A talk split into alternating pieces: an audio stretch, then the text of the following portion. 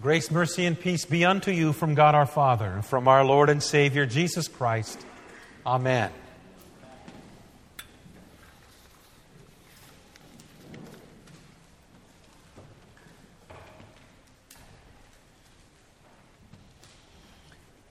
It has been slow but steady. It has not been abrupt.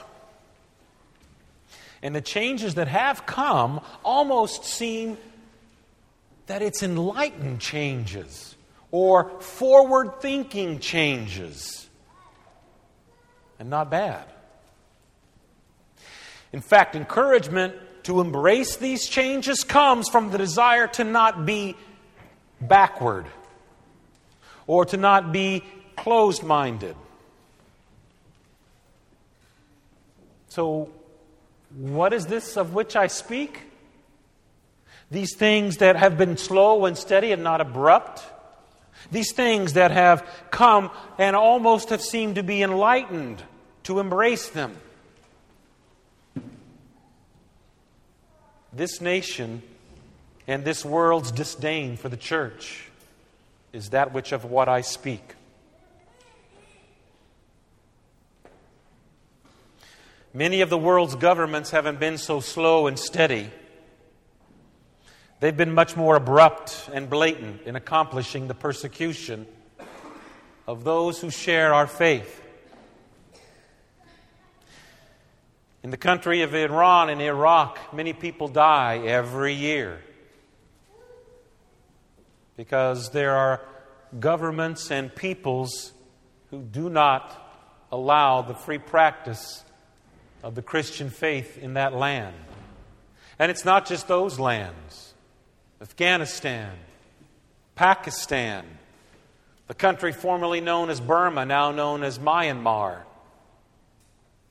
Algeria, Nigeria, and several other places which are too many to name, but the point I hope is clear.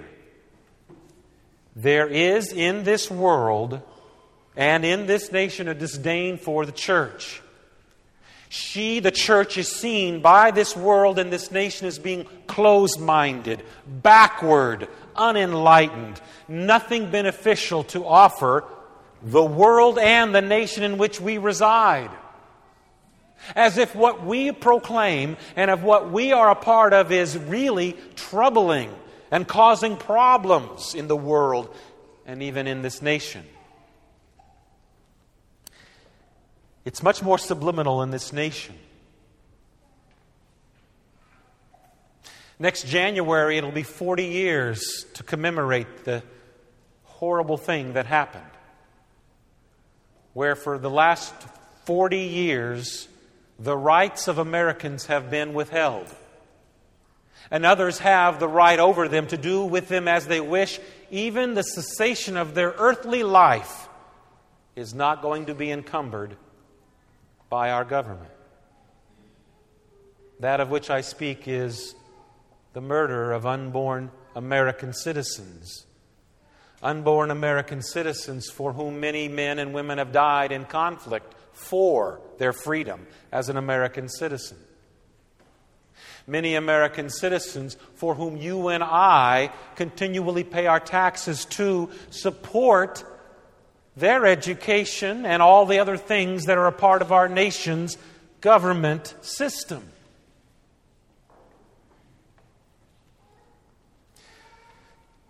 And also the concept of universal health care forcing even religious churches to provide something that we are against and that is the ending of a child's life. But as we look at these things and as we reflect upon these things that have been creeping slowly like kudzu here in the south, do not get discouraged. Do not get discouraged. Remain faithful. Stand up in love, but stand up. Speak up, but do so kindly and gently. Your job is not to convert anyone, your job is to be a witness, to testify to those things that you have seen and heard, and encourage one another in this hope in which you and I will die in.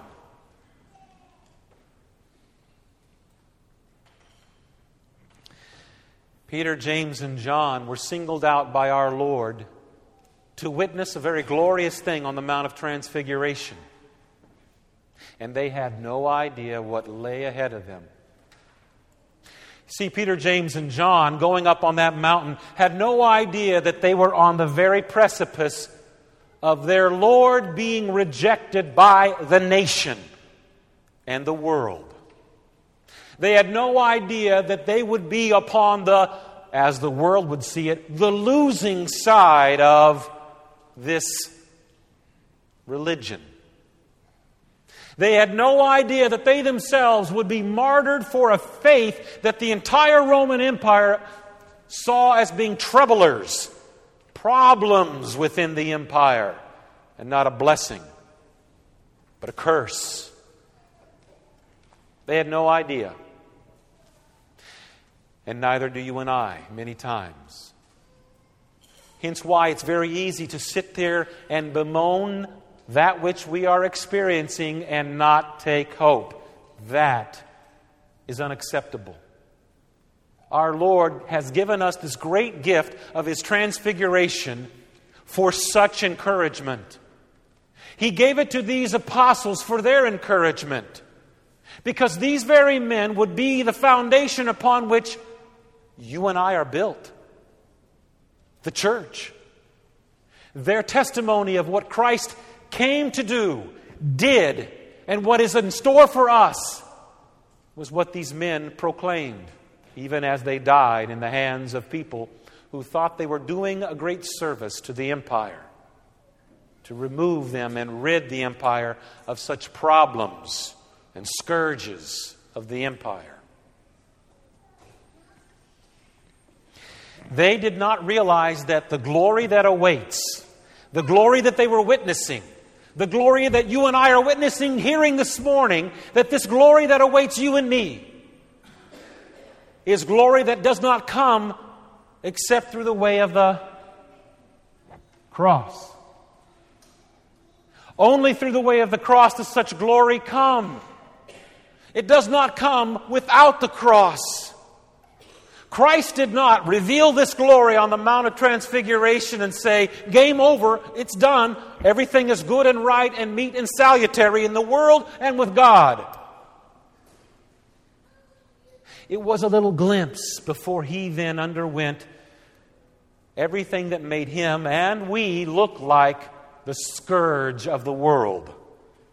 Utter rejection, utter ridiculousness of following such a rejected and mocked Savior, and a crazy hope that has no merit, worth, or proof the resurrection of the body and the life everlasting.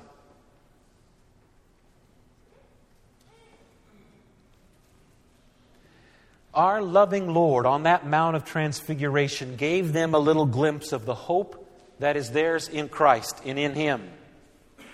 He unveiled the glory of the only begotten from the foundation of the world, full of grace and truth, revealed His heavenly glory to them in all of its splendor. And their response? Great fear and trembling.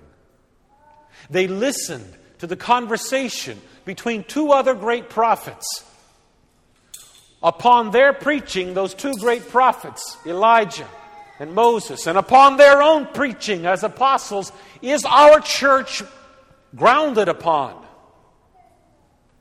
And they listened, Peter, James, and John, to this conversation between these two holy men and God in the flesh. And what they heard, what they heard was about the rejection of Christ the mocking and scourging of Christ, the death of Christ being seen as a reward to the world and a gift to all mankind in a very twisted manner.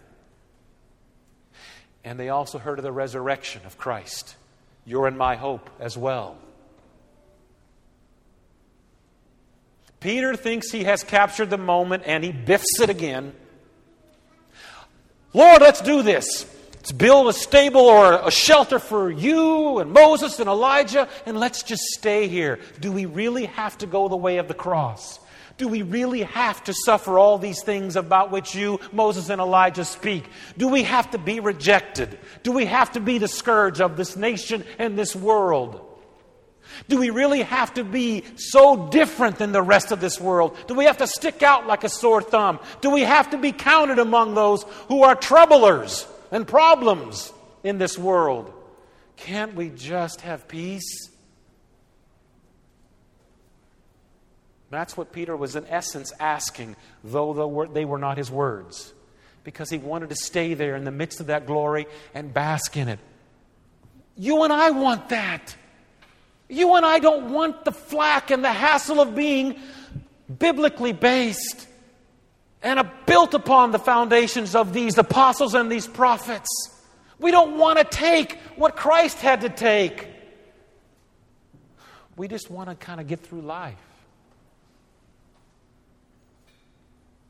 And Jesus reminds these blessed apostles as he reminds you and me glory is yours. This glory of which you witnessed, Peter, James, and John, this glory of which Peter, James, and John wrote in their words to us in the New Testament, this glory of which we have heard proclaimed to us awaits you and me. But it does not come except by the way of the cross. So Peter, James, and John had to descend the mountain, had to come off that great experience and that little revelation and go back to the reality of their life the way of the cross. And the Lord, who had his glory revealed, had to be rejected, had to be cursed by the world, had to die for those who rejected and cursed them, and had to rise again for the same. But when Peter asks this question in this morning's text, Jesus doesn't answer him. Notice that. Jesus doesn't explain anything the voice of the Father speaks This is my beloved Son. Listen to him. The Father ends the discussion, affirms the Son and his mission to be rejected, to die, and rise again, and affirms something very interesting. Listen to him. Be hearing of him, our Lord has said. God the Father could have performed a miracle on that mountain to have impressed Peter, James, and John that he was in control of things. Jesus could have done more to have impressed them, to have shown them that he is Lord of all things. None of that was done. Merely a message. Listen to him. And that's what you and I have been given to bolster and encourage each other. Be listeners of him. In the Old Testament reading, Elisha was kind of following around Elijah like a good old faithful puppy. And every time Elisha was reminded, Did you not know that Elisha is going to be taken from you today? And Elisha's response was, I know, and I'm going to stand firm for him. No, it was, Oh, I don't want to hear it. Please be quiet. Each time, did you hear the text? Isn't that like you and me? Lord, we know that the way of the cross is the way to glory, but we don't like to hear about it because it's upsetting. It shatters our own expectations and desires for this life.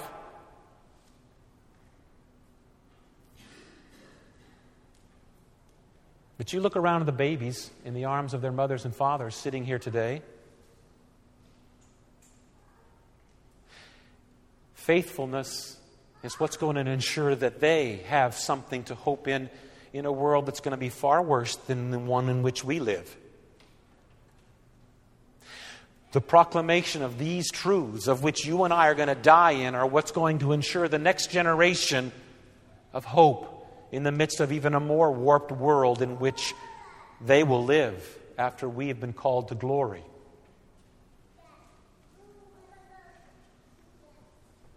When the Father says, listen to him, or be hearing of him, he's saying, the proof of your and my faith is in his words, where he has washed us, where he has fed our hungry and thirsty hearts, and where he has sustained us along this pilgrimage to our home in glory.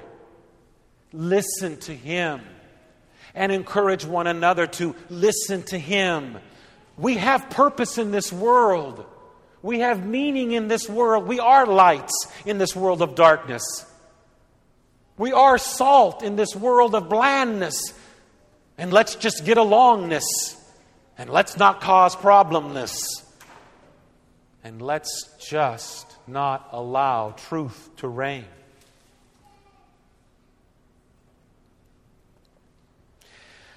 All of their discouragement as apostles and all of your and my discouragement as believers in this world were swallowed up in that cross.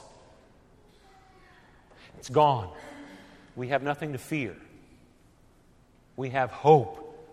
And that hope is what sustains us in the midst of all that we see going on in the world today that says, man, are we on the wrong side of things? Are we on the losing side of things? Is this really going to have a good ending in the end? And you and I can say to our children and grandchildren and those yet unborn, yes, it is right. Yes, it is salutary. Yes, it is by God that we are a part of this thing called the church. And we will be stand, uh, stand up and be counted in love at each opportunity that we are given. And we will also come seeking mercy for all the times when we have failed to stand up and be counted. For his mercy reigns in his kingdom, not his law and wrath. That was poured out on the cross that we might have glory to come and that we might be boldened to carry our own cross in this day and age. And that we might have something of substance to give to our children and grandchildren and great grandchildren that they can bear the heat of the day when it's the heat of the day for them. This is what we are about. And we will be faithful in telling the next generation of such glory revealed to the apostles, Peter, James, and John, of such glory that's been revealed to us, which the rest of the world scoffs at and laughs, but of which we will die in in this hope. In the name of the transfigured Lord who gave his apostles and you this little glimpse as we carry our crosses, Jesus Himself. Amen.